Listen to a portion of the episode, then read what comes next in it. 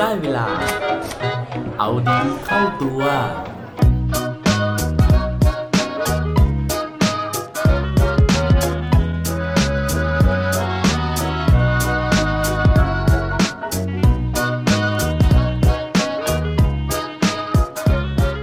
รักของคุณอยู่ได้ยาวนานแค่ไหน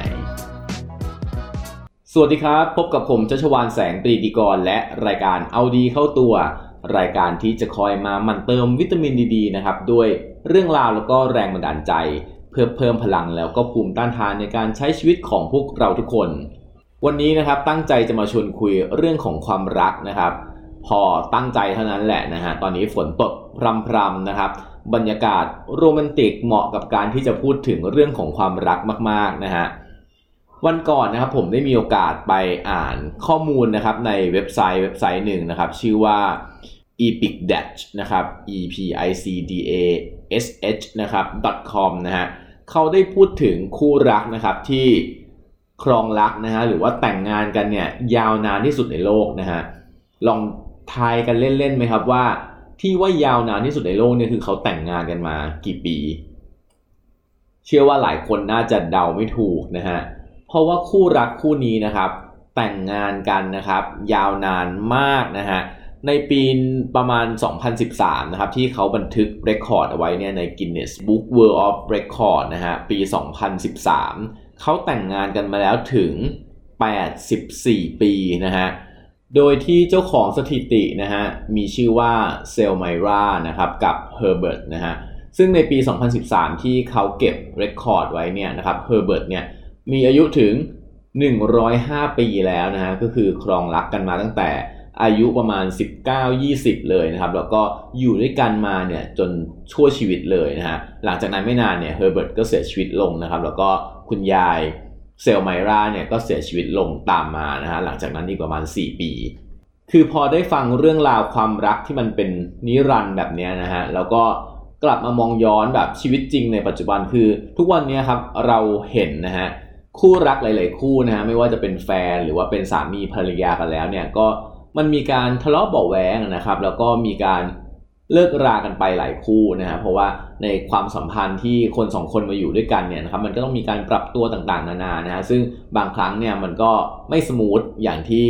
เราวาดฝันเอาไว้นะครับ ซึ่งในเรื่องความสัมพันธ์เรื่องของความรักนี้เองนะครับ คือผมไปอ่านเจอมานะครับจากหนังสือเรื่อง เคมีรักระหว่างเรานะฮะซึ่งเขียนโดยแพทย์หญิงทิดาการรุจิพัฒนกุลนะฮะหรือว่าหมอผิงนั่นเองนะครับ ในหนังสือเล่มนี้นะครับเขาบอกเอาไว้ว่าความรักของคนเรานะครับ มันแบ่งเป็น 3 ระยะด้วยกันนะฮะโดยระยะแรกเนี่ยเขาบอกว่าคือช่วงปิ๊งนะฮะหรือว่าช่วงรักแรกพบนั่นเองนะครับ ซึ่งอันนี้มันเป็นผลจากความถูกใจทางกายภาพเป็นส่วนใหญ่ ที่เขาบอกว่า มีสเปคหรือเปล่าเนี่ยนะฮะการที่เราเจอคนในสเปคเนี่ยครับมันจะทำให้เราปิ๊งปังนะฮะหรือว่าเกิดรักแรกพบได้นะครับ ซึ่งระยะนี้ครับมันเป็นระยะที่เกิดในช่วงสั้น ๆ เลยนะฮะแล้วก็ถ้าเกิดว่าเราได้พูดคุยนะฮะได้ปฏิสัมพันธ์กันนะครับ แล้วรู้สึกถูกใจนะครับ มันถึงจะพัฒนาไปนะฮะในความรักขั้นต่อไป ซึ่งนั่นก็คือความรักระยะที่ 2 หรือที่เรียกว่า ระยะรักโรแมนติกนะฮะเข้ากับสภาพฝนพรำตอนนี้เลยนะฮะ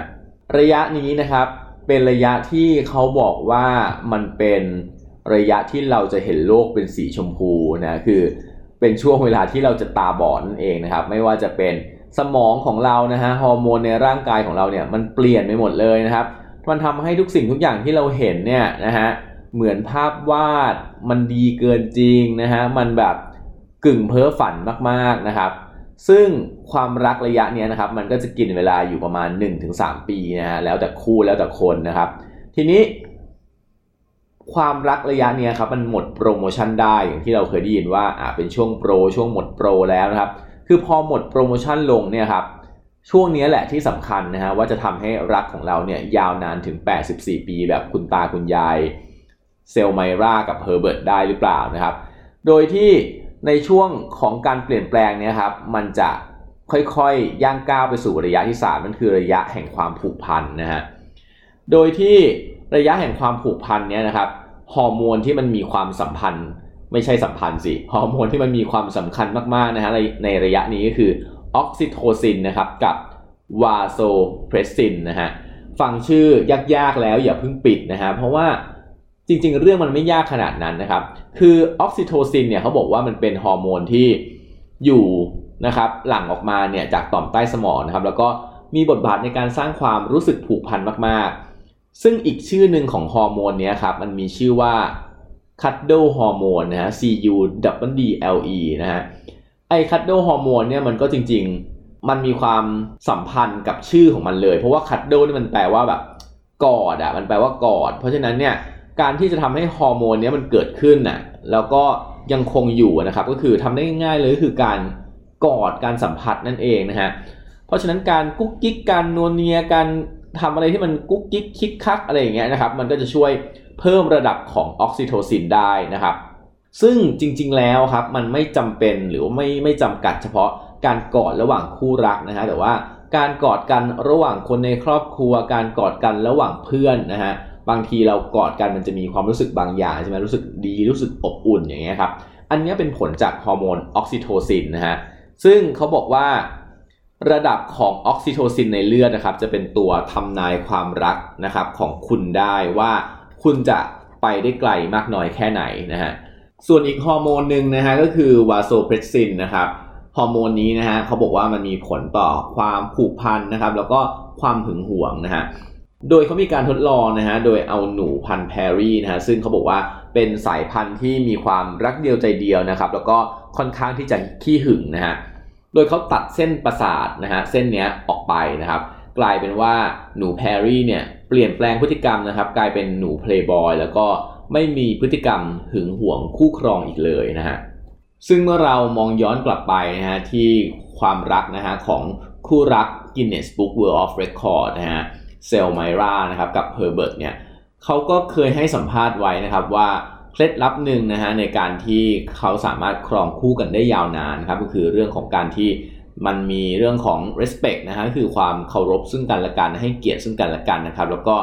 อีกอย่างหนึ่งก็คือเรื่องของการ communicate นะฮะซึ่งการ communicate เนี่ยรวมถึงการพูดคุยนะครับ แล้วก็การสัมผัสนะฮะการใช้ภาษากายในการสื่อสารนั่นเองนะฮะอย่างที่เขาบอกว่า ปกติเวลาเราสื่อสารนะฮะภาษากายเนี่ยมันเป็น 70%นะฮะส่วนภาษาพูดนะครับเป็นแค่แบบ 20 หรือว่า 10%เท่านั้นเองนะฮะส่วนอื่นๆ ก็จะมีเรื่องของโทนเสียงต่างๆ ที่เข้ามามีผลนะฮะต่อเรื่องของการสื่อสารของเรา เพราะฉะนั้นนะฮะถ้าคุณอยากที่จะให้ความรักของคุณนะครับก้าวผ่านอุปสรรคและเวลาไปได้นะครับ อย่าลืมนะฮะสัมผัสนะครับแล้วก็ใช้ภาษากายในการที่จะ สื่อสารเรื่องของความรักของคุณและคนที่คุณรัก เพียงเท่านี้นะฮะรับรองว่าความรักของคุณจะไม่มีวันหมดแน่นอนครับ และปิดท้ายด้วยโค้ดดีโค้ดโดนประจำวันนี้นะครับ เขาบอกไว้ว่า my favorite place is inside your heart บางครั้งนะฮะที่ที่